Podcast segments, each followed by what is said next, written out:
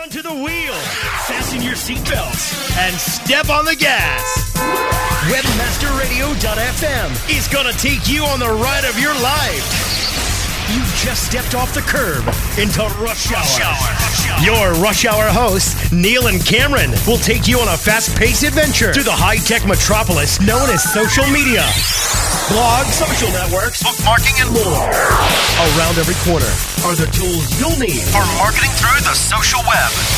Now, the light is green, but stay right where you are because you're in Rush Hour.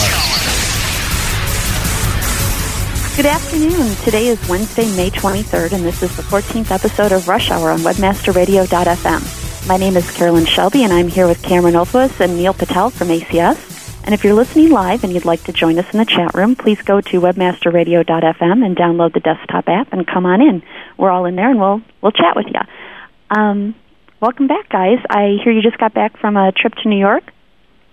Yep, just got back. Cameron and I were both at, I believe, WeBuildPages. So they flew us down there, showed us a good time, and just talked shop with them. We also got a chance to check out Todd Malakote's bachelor pad, which was pretty cool. He lives in a big house all by himself up in Troy, and it was pretty cool to check that out. Definitely got some cool digs. Awesome. Definitely, Todd showed us how to reverse out of a driveway too, or how not to reverse out of a driveway. He's got this really narrow driveway, and he was almost scraping the wall on his attempts to reverse out, and he had to try it a few times. So it was pretty funny. Yeah, it was very entertaining because he leased the car, and he pretty much had to buy it. So. Oh no. I think he bought it because he just reversed it into the wall one too many times. But I can totally understand because it's so narrow. And then when it snows and it's all icy there, it's really hard to reverse out of a very narrow, long driveways without hitting a wall. So. Huh. Well, that sounds like a fascinating trip. When did you guys just got back today or something?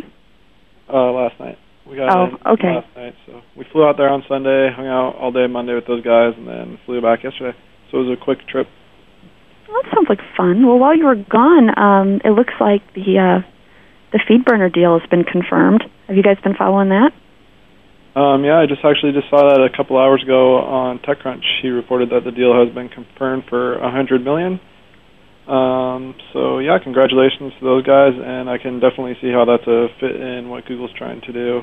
They already have Google Analytics, and I'm sure they're planning on serving some type of AdSense ads there in people's feeds or whatever they're planning there. But, yeah, I think it'll be a good fit. And, again, congratulations to those involved. I'm not sure, how well any of them made out because, from my understanding, there was 4 different founders, and they've gone through 2 rounds of VC funding.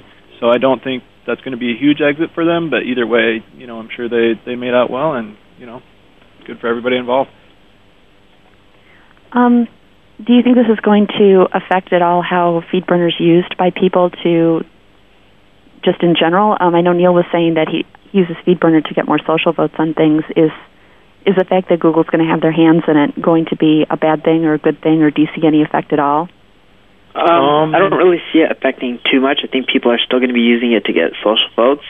It's just going to be seeing what FeedBurner tries to do if they integrate it in with analytics or anything like that.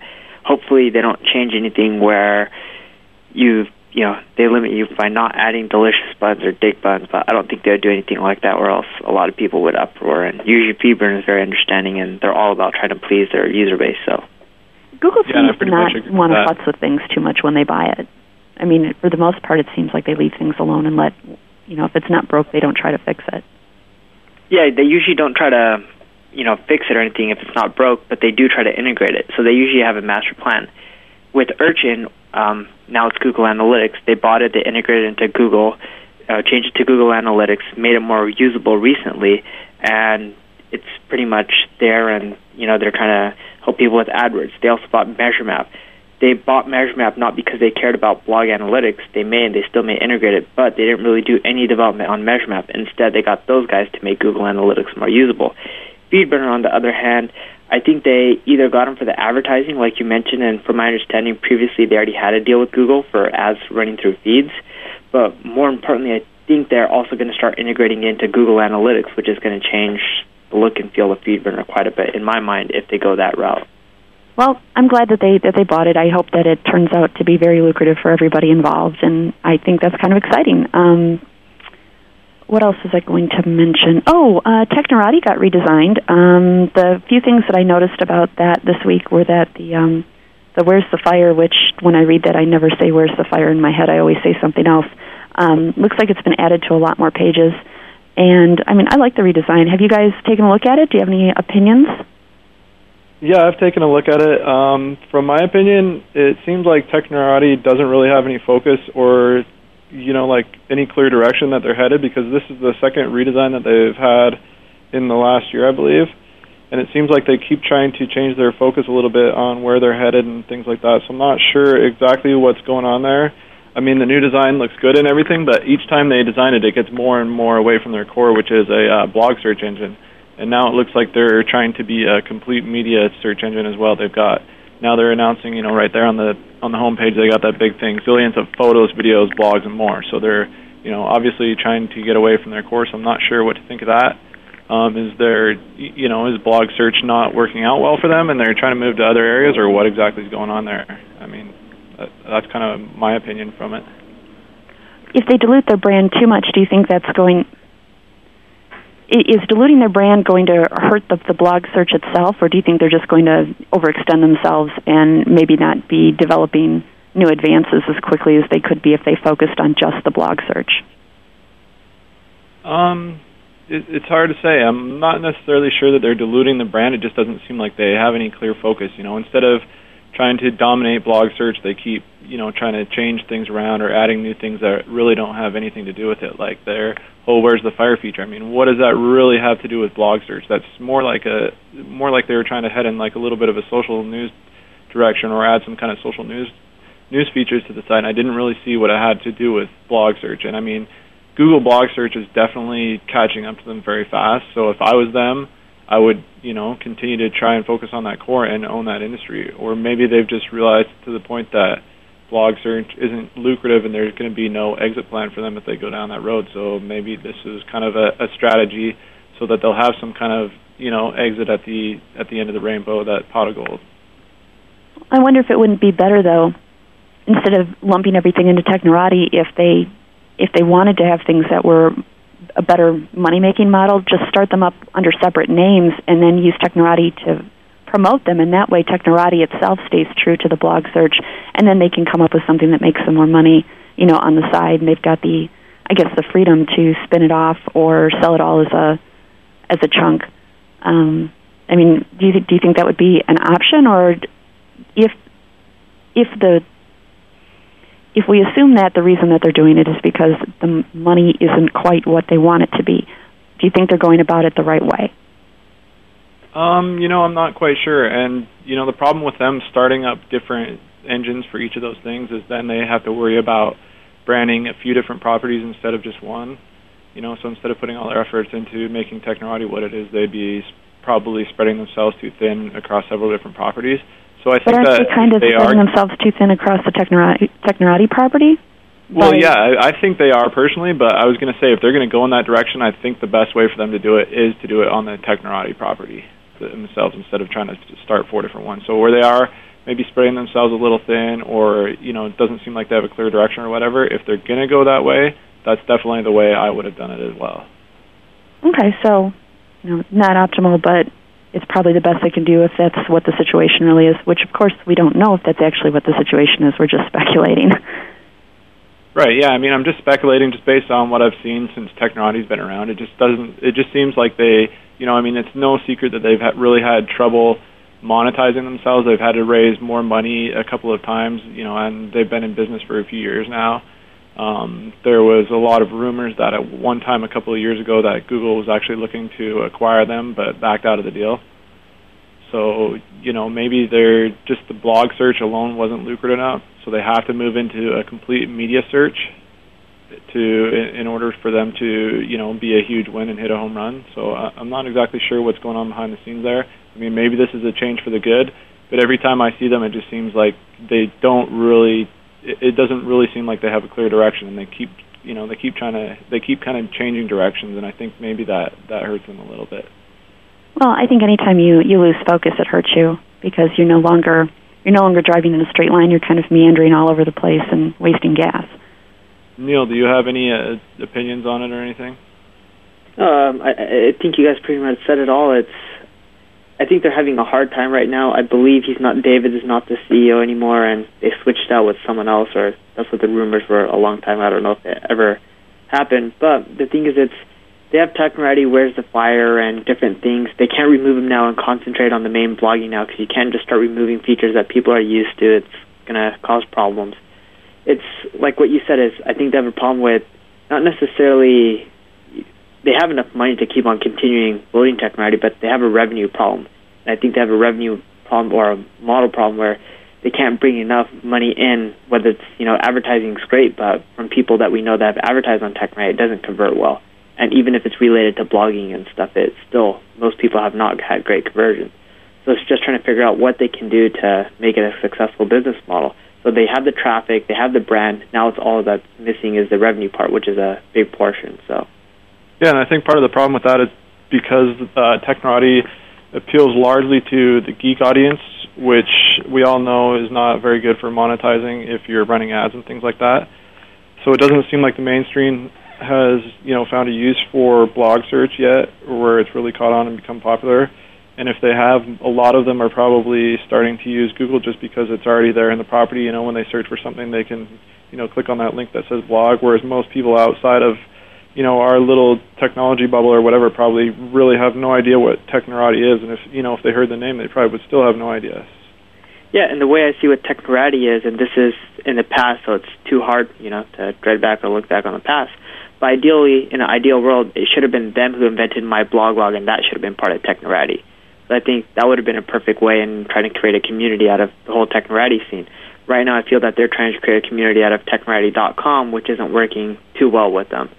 It's not sticky. People don't come back. They don't care. They don't like using Where's the Fire, and I don't use it, and I know other people who've tried to use it, they weren't happy with it because it's not like a Digg or a Delicious that even drives much traffic. So, well, I think you're right about the whole problem is traffic just doesn't convert well because people who aren't geeks do use Google for everything. Most of them don't even realize what... my mother doesn't even realize Yahoo's still in business. Anytime I ask them to search for something, they always say, you mean Google it? So I completely agree with you that the people that are likely to click on the ads, which are like, my little brother goes, hey, I just want a laptop, they're going to use Google and they're not going to use Technorati. And when you bring stuff up to them that, hey, you should go check this blog search, you get the eyes glazing over and it's just all kinds of bad news. Do you think at one point the whole exit strategy there was just to get bought by one of the bigger companies?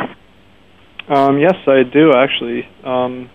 Like Neil mentioned, they've had a hard time with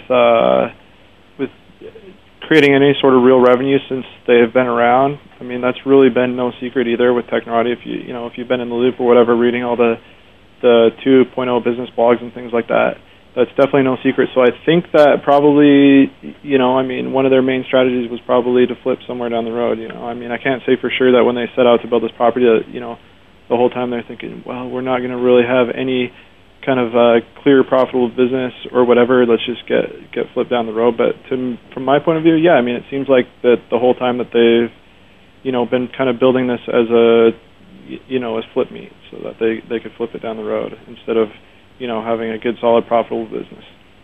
And the problem with that is someone could potentially buy Technorati because it could be a lucrative buyout for like a Yahoo or a Google, especially a Yahoo because I don't even think they have blog search as far as I know. And the thing is, the whole problem with the flip model is they've raised so much money right now that they're an expensive acquisition. One or two rounds is fine, but when you have three and you're starting to raise like over $10 million and you raise a couple rounds or you raise over $20 million, you have to sell for a good couple $100 million, if not more. So it's expensive buyout for something that's not making much money. Like FeedBurner is a much more attractive buyout because you can shove ads and RSS feeds. Although people still don't click on it, it's a great way to monetize other people's sites, which is the whole Google philosophy, right? A lot of the revenue comes from AdSense. You're monetizing someone else's site compared to your own. And the Technorati approach was monetizing your own site instead of someone else's. At the risk of running a little late to the break here, I did want to mention that I was reading something, and I want to say it was in the Wall Street Journal, but I could be wrong. Apparently, the analysts are saying that the social media networks may have, if they haven't been bought already, they might have kind of missed the boat, because the guys with the money have moved on and are going to ad networks, because the amount of money the ad networks can bring in is just so monstrously greater than the amount of money these social media networks are bringing in. And the example they were citing was at Facebook. When Facebook turned down the opportunity to be acquired, the conventional wisdom now is that they kind of missed the boat, and they're never going to see a price tag like that offered to them again. So if the strategy for Technorati was, to flip it, and they've already gotten to the point where they're going to be an expensive acquisition as it is it reasonable to think that, if the market's kind of soured on these things, that it's not really a realistic expectation, and they're going to have to do something to improve their revenue stream? I actually disagree with that. So the way I see it is sites like Facebook, although they turn down that big amount, and there's other reasons why, because of VCs and all that kind of stuff, and they have a right to turn down an offer.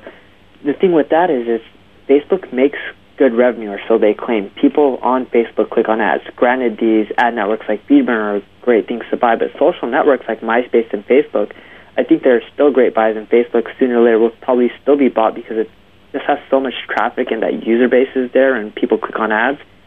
While it's, Technorati, yeah, they could potentially be bought and stuff like that, but they don't have that kind of FeedBurner or Facebook traffic, and if they had that type of Facebook traffic, I think they would have been a lot more lucrative. And the great thing about Facebook and MySpace is those users click on ads. And FeedBurner people, yeah, it's a great network to buy, but I don't know too many people that use RSS to actually click on the ads. And I monitor some of the top RSSs, like Guy Kawasaki's, right? And he puts ads in his feed.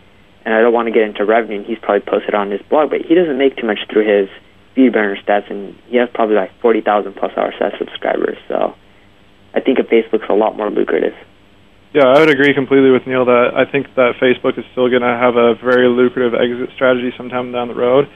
And to me, from my point of view, it seems like they're turning down these acquisition or buyout offers because they're looking to go public at some point. I mean, it's obvious that Mark Zuckerberg, the CEO, has a clear focus that he's looking to build a solid, profitable business. And he's clearly come out and said that anything besides him focusing on that right now is a distraction. So he's not looking for the flip or the buyout. He's just looking to build a solid business, and I think that they're going to have a very lucrative or exit strategy sometimes down the road, whether it's an IPO or one of the big properties sometime in the near future just makes them an offer that they can't refuse. Okay, well, that was some fascinating insight that I did not get from the Wall Street Journal article. We're going to go ahead and take a break and pay some bills, and I will talk to you guys in a minute.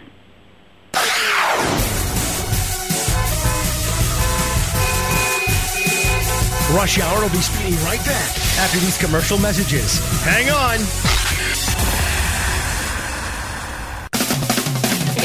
Are your ads managing you? Tired of click fraud and little or no ROI on your pay-per-click search ads? Take control. Reduce your costs and gain valuable traffic with effective flat-fee featured listings on over 245 search engines and web directories from the isedn.org, the independent search engine and directory network. Now free yourself from click fraud, bidding, and hassles with low-cost top 10 exposure for less than $4 a month from ISEDN. So visit isedn.org today and discover how easy it is maximizing your company's online revenue stream with affordable search engine and directory flat fee ads from the isedn.org.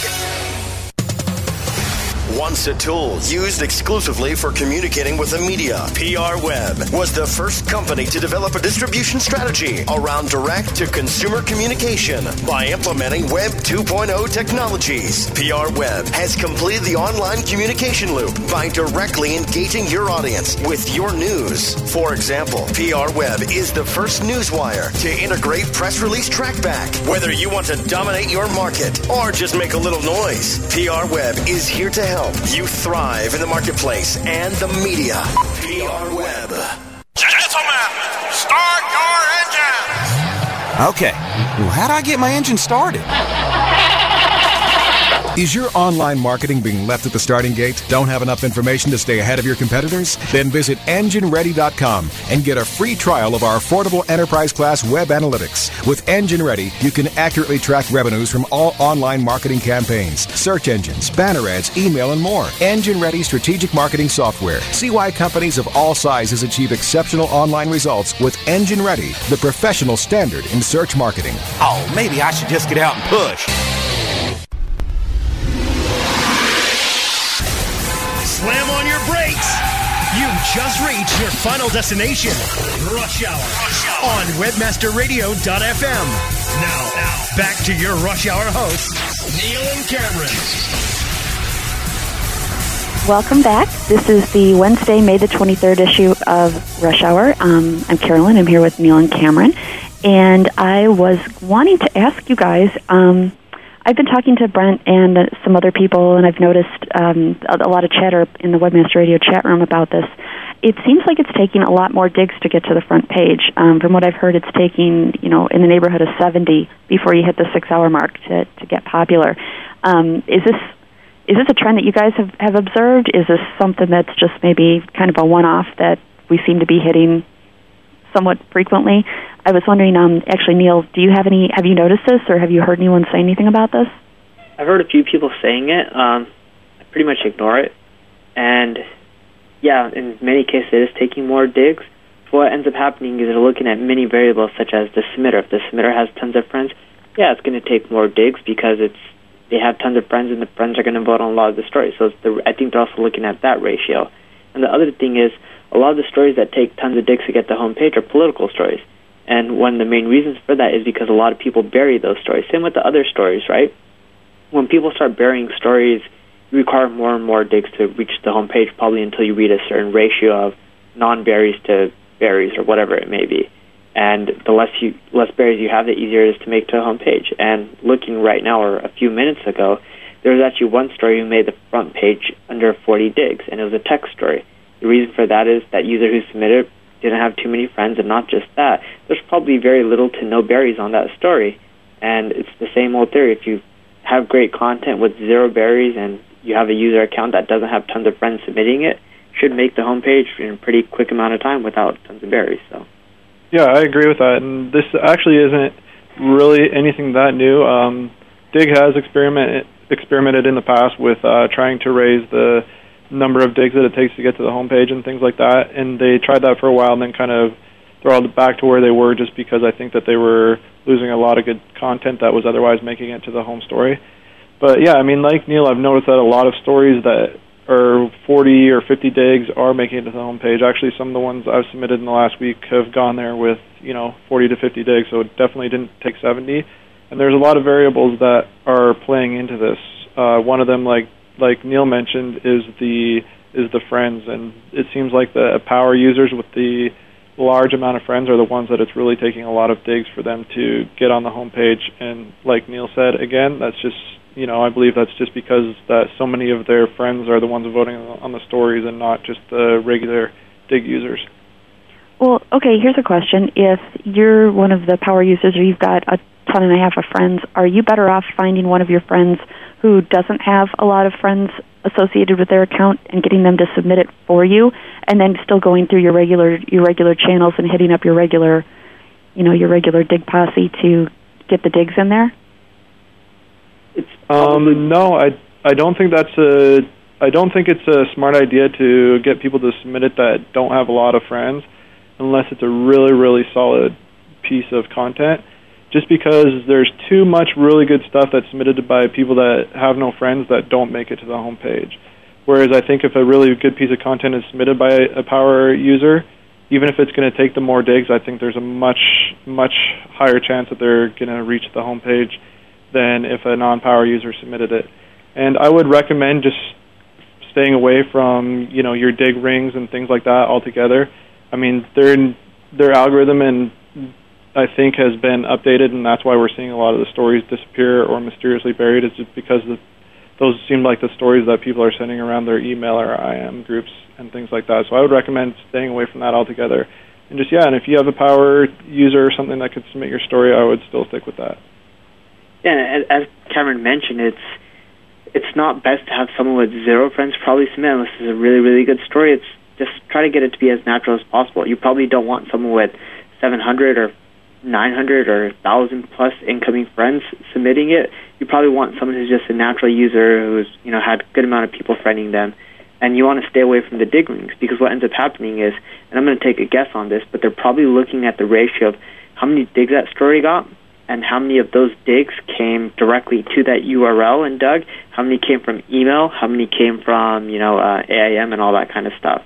And by taking into account a lot of those factors, you can actually say, all right, this story got 40 digs so far, but 30 of them all say were referred by Gmail, right? And it's like, in most cases there's something fishy going around in that story, and they're just going to bury it. So, yeah, I think they're looking at how quickly those are submitted too, because it seems like a lot of the people that are sending them around through their email or friends list, those are the stories that are getting like 30, 40 digs within an hour or 2 hours, and that's not really natural unless it's like a really interesting breaking news story, or something else that's just kind of like a big deal that's a big news item. Other than that, I don't think it's very natural for a story to get digs that quickly.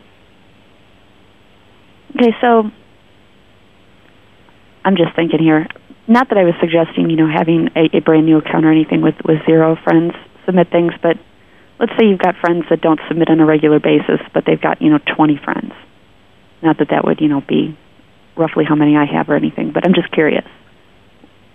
Would that be better than having someone with 12 million friends do it? I'm going to probably take a long shot and say yes on that. I myself have tons of people who have friended me, so I haven't friended tons of people, but there's probably well over 1,000 people who have friended me. So whatever I submit takes forever to make the homepage, just because more than half the people who vote on it are friends.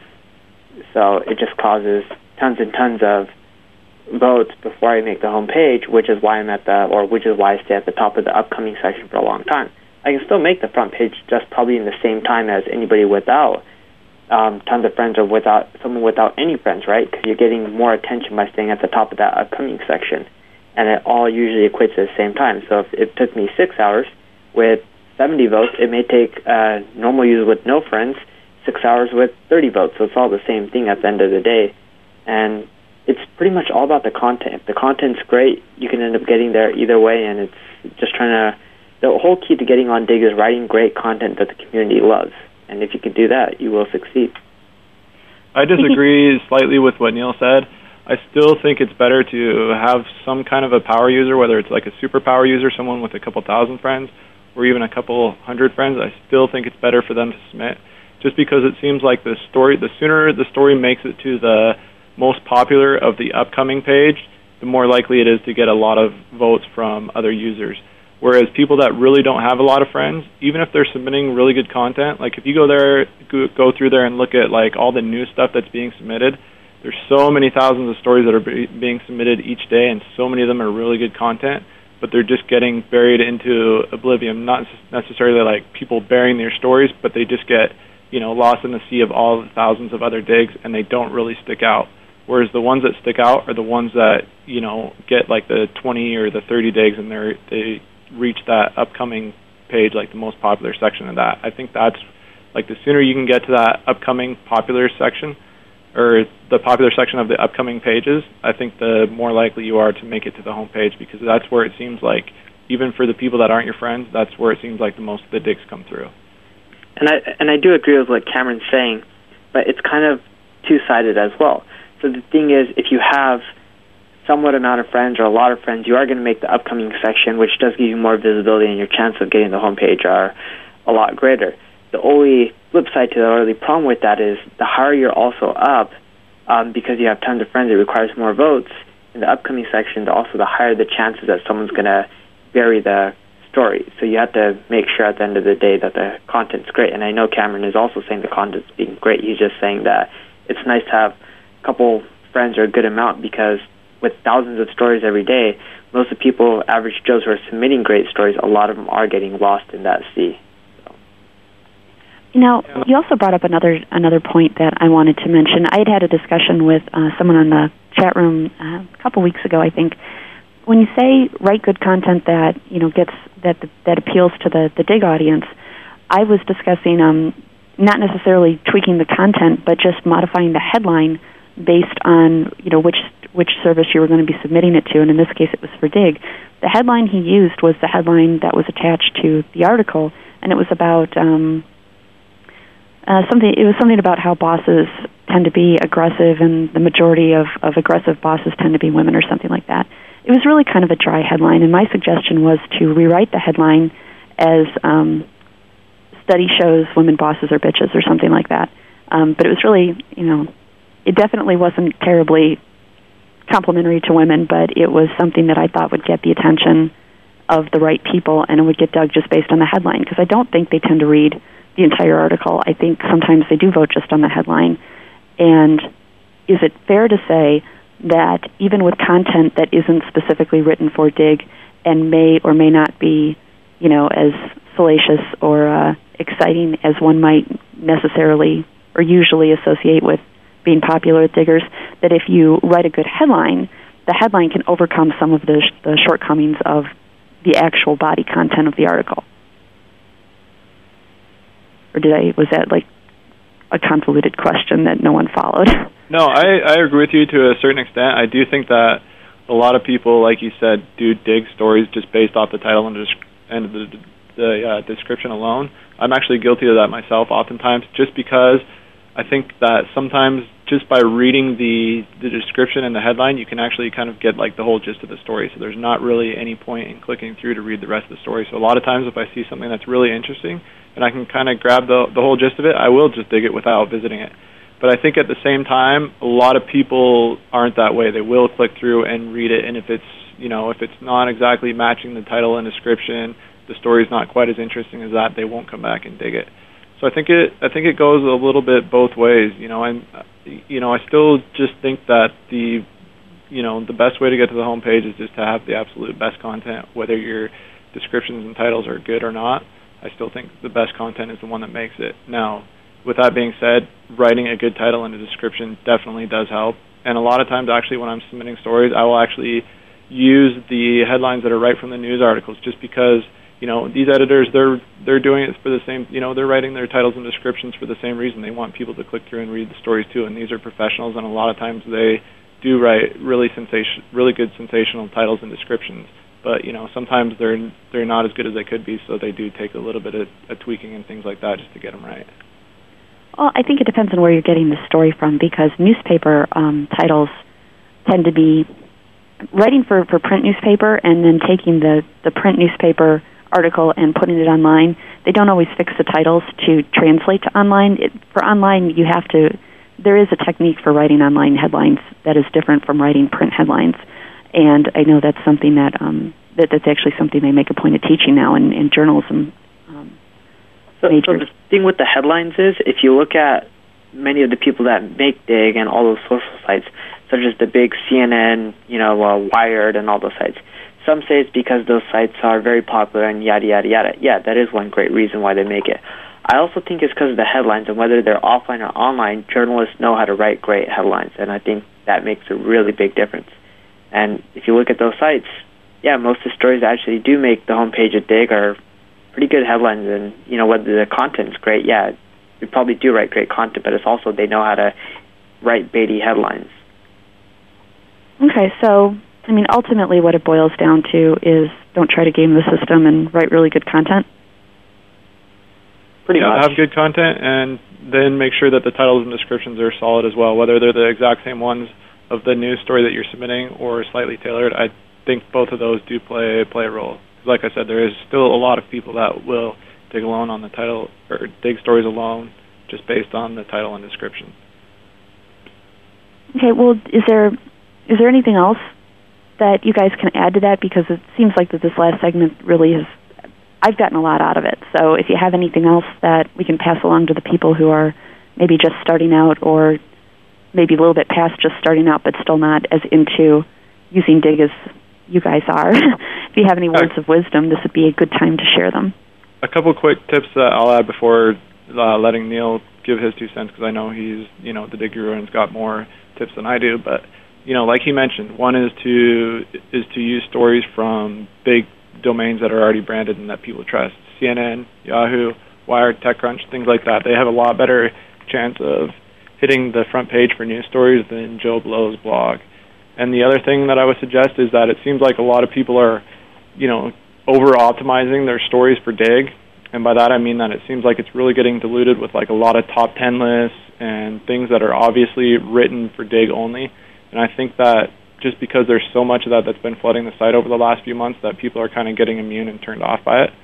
So I think it's, you know, you got to be careful that you're not writing stories that are just like so obviously blatantly to get on the Digg homepage. I actually think that too much of that can come back to hurt you. That makes sense. Devin pretty much did it all, and he is a Digg expert probably as much as me, maybe even more.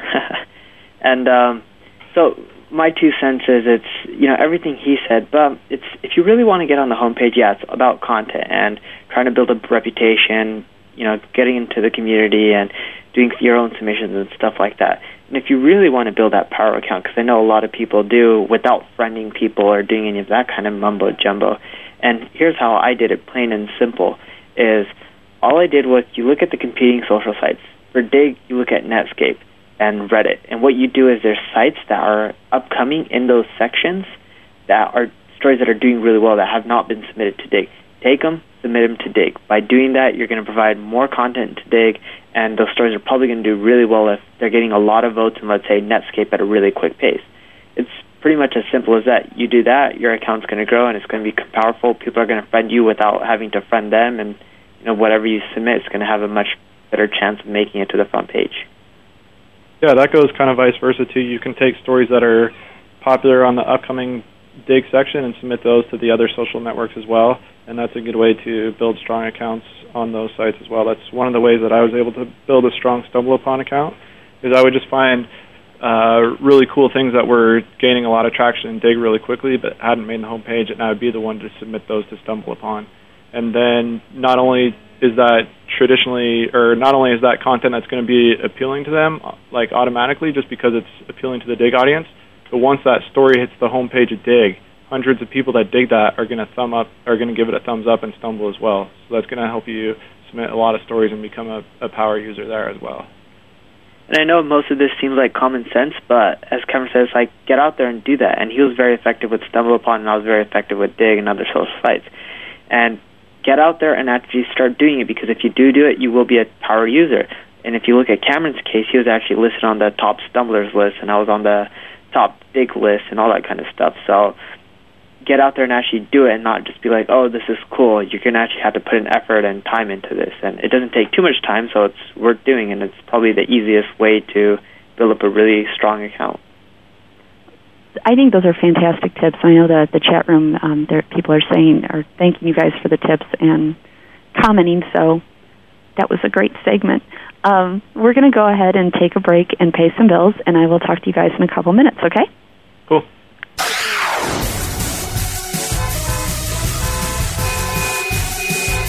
Rush Hour will be speeding right back after these commercial messages. Hang on. FriendFinder. The world's largest online dating network, featuring over 100 million profiles at hot sites such as Passion.com and FastCupid.com, represents enormous profit-making opportunities for webmasters just like you. With FriendFinder's ability to geo-target and provide billing solutions in most languages and currencies, you are sure to find our comprehensive network to be a good friend to your wallet. Get more traffic-maximizing details now at FriendFinder.com. ClickTracks, all new version 6. Prepare to segment your visitors and build custom reports on the fly with the most comprehensive and intuitive web analytics programs on the planet. Dan Noyes, president of Zephoria.com, writes, ClickTracks is like a religion to us. We rarely consult our clients on site or campaign changes without first seeing what ClickTracks reveals. Sign up for your free trial today. Your only risk, you may end up in our next commercial. ClickTracks.com. Turning your future into a fortune. $6 million, $2.2 million, $4 billion, $6 million. Then just kicking ass with the domain name Monty. And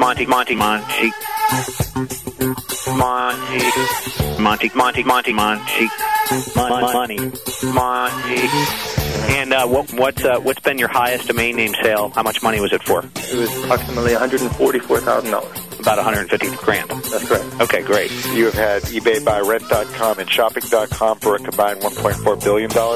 Monty.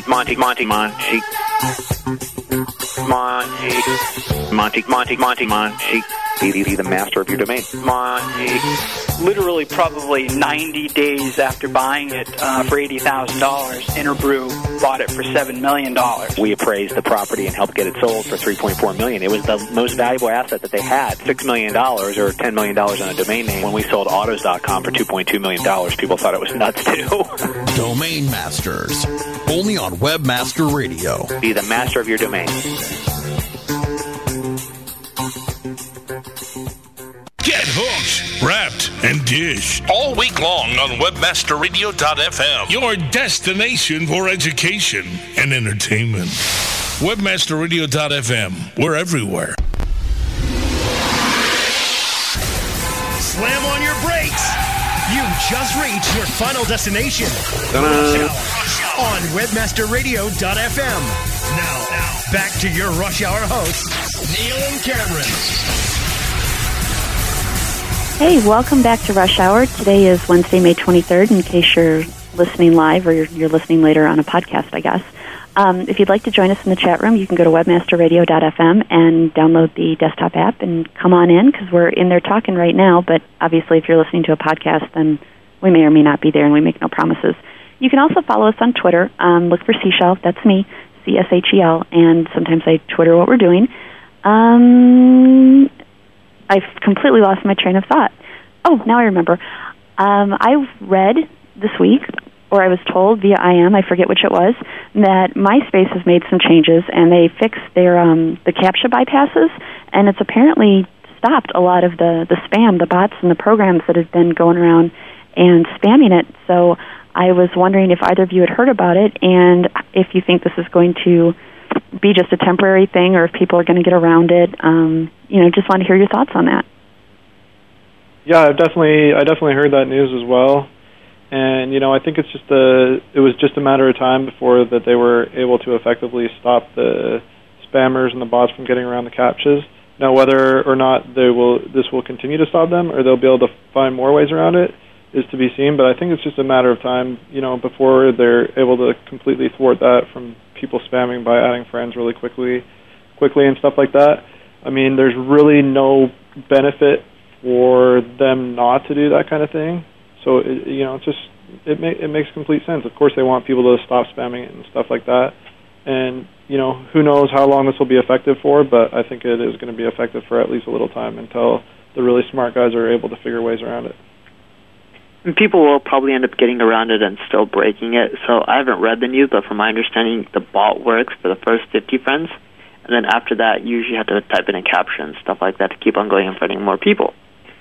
But they'll try to figure ways around it, because so many people are making thousands and thousands of dollars a day just off of MySpace traffic, because they're doing shady stuff and leveraging it. So, yeah, it's in MySpace's best benefit to provide and, stop all this kind of stuff. But on the other hand, I still think that people are going to get around it, and it's probably just a sooner matter of time. How exactly are people making tons and tons of money off of MySpace? Because I swear, I must be dense, and please don't answer that. That was rhetorical. I look at it, and I just don't... You're not supposed to have businesses on it, I thought. And, I would assume that if you're not supposed to have businesses, it's kind of verboten to put affiliate links all over the place. What are people doing to make money on MySpace? Because I'm confused, and I would like to know. So I don't want to get into it too much, but just a quick and dry version of one way people make money is they just put comments everywhere, and what they do is they just say, put a big image or something and say, hey, click here, free ringtones. And then by doing that, people click on their ringtones ads, and then they convert and end up making money. So it's not necessarily that they're having a business profile. Instead, they're just mass commenting places and putting up big images and stuff and hoping people click on them so that they can make money. And there's many more ways you can make money off of MySpace, and even shadier ways, but that's just one way I know a lot of people that are doing it. So, yeah, the other way is that people will build up profiles with a huge number of friends, like 50,000, 100,000 plus friends, and that's the reason for the bots. But what they'll do is they will build up these huge profiles with all the friends, and then they'll start sending them the private messages, or the whatever they call them, the messages or notes or whatever, they'll send those out. And so they're able to send those out to their whole user base or all the people that they're friends with on the site. And they'll just send them like links to affiliate offers or dating offers or porn or whatever it may be. And just, you know, it's like they send out 100,000 of those or a couple 100,000. X number of people are going to click through and convert. So that's, you know, that's where they make the money as well. Are those things where you send it to all your friends, are those the bulletins? Yeah, the bulletins. Sorry, I was looking for the correct word, and yeah, you nailed it. That's exactly what they're called. Okay. Yeah, and it is working. So we have analytics, or a long time ago, someone tried to do some ringtone stuff with us, and we didn't end up doing it. No one that anybody knows us in the industry. He's totally out of the industry or anything like that. And with his site, the majority of his conversions come from MySpace bulletins, so it is working. And for someone who's making a couple grand a day off of ringtones, it's not bad money. It's a good chunk of change, and you can actually live off of it. So, yeah, well, I mean, and the reason I was asking is because this past week, my daughter's friend who's been at a boarding school in the Philippines came back, and she's back for a couple months now. So she's been over at our house all the time, and I swear to God, there's been a gaggle of little girls sitting huddled around the computer for like 6 hours a night doing nothing but MySpace, and they click on all the stupid ads, and they're the biggest tools when it comes to advertising. I just watching them like, somebody's making a lot of money off of this, and I want to know how, because I want it to be me. Yeah, I've seen the same thing as you have, because like you and I mean, we think like, how can these people possibly click on all these ads and stuff? What, are they that gullible? They don't realize it. But actually, a few months ago, I witnessed my wife doing the exact same thing. She came to me and she was like, "How do I add a custom design on my MySpace page?" And I was just like, "So I'm like, okay, go to Google and just type in MySpace layouts, and you'll come up with a whole bunch of sites that will have all these free layouts and stuff like that." And so next thing I do, I look over 15 minutes later, and she's downloading software onto the computer, downloads it, and ends up with like 15 or 20 different softwares on the computer, like all those type of spywares and things like that. And I was just shaking my head. It's like, "Oh no, what have you done?" type of thing, but it just goes to show those people that aren't tech savvy, they don't really know what they're clicking on, or they don't understand it like we do, and they don't realize all the spam and the junk and the crap and the things that are on the web, so they're kind of oblivious to it and just will kind of click wherever it's enticing to them. Well, I know, and I've actually like run screaming towards the computer from the other room, going, "Oh my God, don't click on that!" Because, I'll hear them get all excited. "Hey, we're the millionth customer. We just won something." Or they'll talk about the free iPod they just won. I'm like, "You morons, you didn't just win a free iPod. Don't click on that." But they do, and that's where people are making the money. Nice. The other cool thing is, if you really want to figure out how to monetize these social sites, is you have to think about Bebo and I believe it's HI5 or Hi5 or whatever. Those two sites that you allow subdomains. So on MySpace, your account would be like, mine is myspace.com/ProNetAdvertising. And the thing with that is not a subdomain. But with the Bebo thing is, if you do Bebo or HI5, you can set up something like, your name.bebo.com. And what ends up happening is you can get links, very few links, and get ranked for, let's say, the keyword like Bebo or HI5. And those keywords are the highly searched terms, such as Bebo is probably the most searched B term according to Google Suggest. And the thing is, it's like if you get ranking for those terms, you can some way try to figure out how to monetize that traffic, because those domains are already very powerful, and people are doing shady stuff because the overall domain has a ton of natural links, and it's really hard to catch one subdomain that bought, let's say, 50 links. And you really don't need too many links to get strong rankings with those subdomains.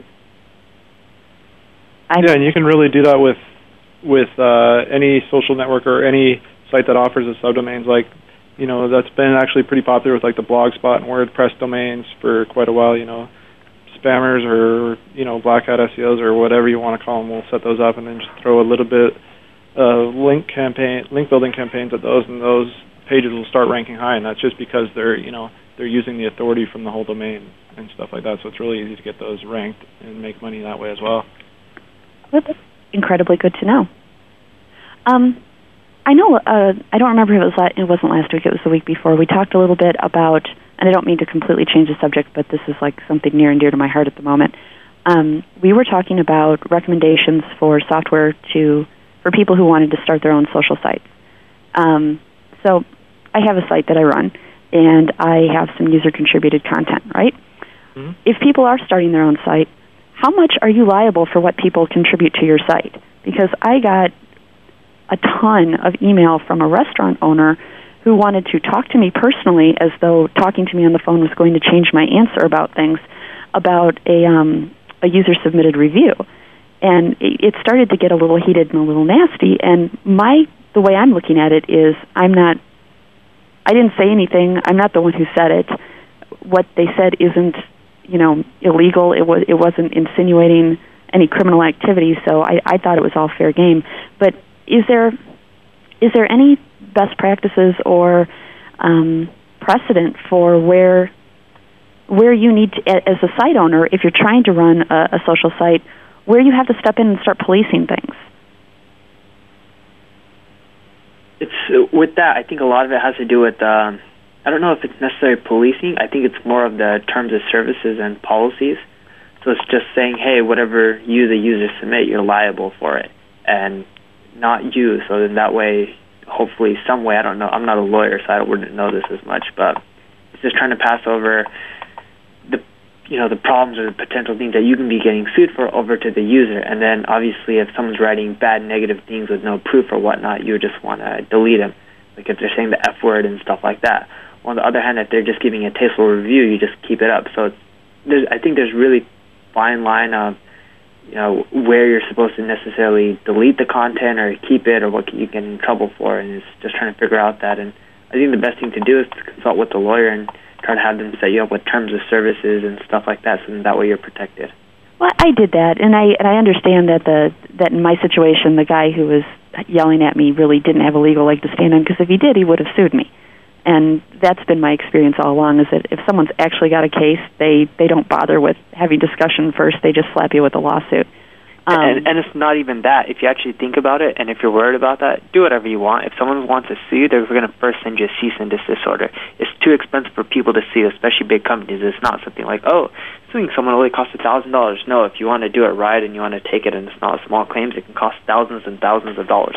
So first they send you a cease and desist. And then if you want to oblige, you take it down. Everything's cool. If you want to mess around, don't take it down, and then you could potentially get sued. So I would just... You can always do it if you think you're fine, and then if you get a cease and desist order, go from there and take stuff down.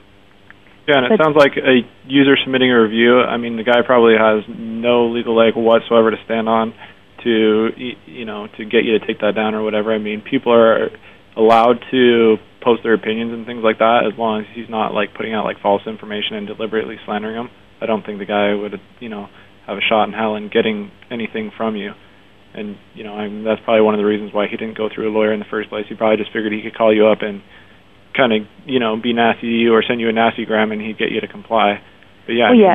He sent me a bunch of email, and I kept reiterating my policy on the services, or on what I take down and what I leave up. And he kept saying, I really want to talk to you in person. I really want to talk to you in person. And I'm like, no. It's not going to change my answer, and you can yell at me all you want. I'm not going to capitulate, so sorry. And the lazy man's way for that is someone keeps on sending you nasty stuff, ignore them. If you want to do anything, let them send you the cease and desist, because they're not going to sue first. Procedure is you send a cease and desist, and then if they don't respond, then you sue. So let them send you that. Then you can respond and follow up or take it down or whatever. So if you don't have the time, don't even respond to people when they keep on complaining, because you're just going to get tons of complaints if you grow your site and you get tons of nasty reviews. Well, and the nasty reviews get a lot of reads, so I got to have some of them. Yeah, well, it's his fault for running a shitty business or whatever, If he was running a good business, serving good food or whatever it was, he wouldn't have people talking bad about him. Just tell, this is the day and age where, companies have to have complete transparency and be completely honest with customers and have good products. Otherwise, it's going to come back and bite them on the ass, just because, with social media and everything, everybody has a voice now. So if you do your customers wrong, goodbye. It's going to come back and bite you in the ass, and it's going to do you a world of hurt. That's right. Social media is power to the people, right? Exactly. It is. And think of it this way, Seashell, right? With food, it's, hey, newspapers write reviews all the time, and sometimes they write bad reviews saying a restaurant sucks. The owner can't go out there and sue them, from my understanding. So it's like, think of it the same way. Someone can't just go out to you and, for someone writing a shitty review on your site. So yeah. You're even in a better position, because it can't... it's harder for them to see you compared to see the person who wrote the review. Well, yeah, and I don't even know who wrote the review. Oh, so you don't have their info. I don't make people register. Okay. Because I don't want to be responsible for having to track them down when somebody wants to sue them. But we're going to have to wrap it up because I know we're up against another show. So I think this show went well. I was a little concerned about the number of topics I had written down, but I think we filled everything up. So I'll talk to you guys next week, okay? Okay, thanks, Michelle.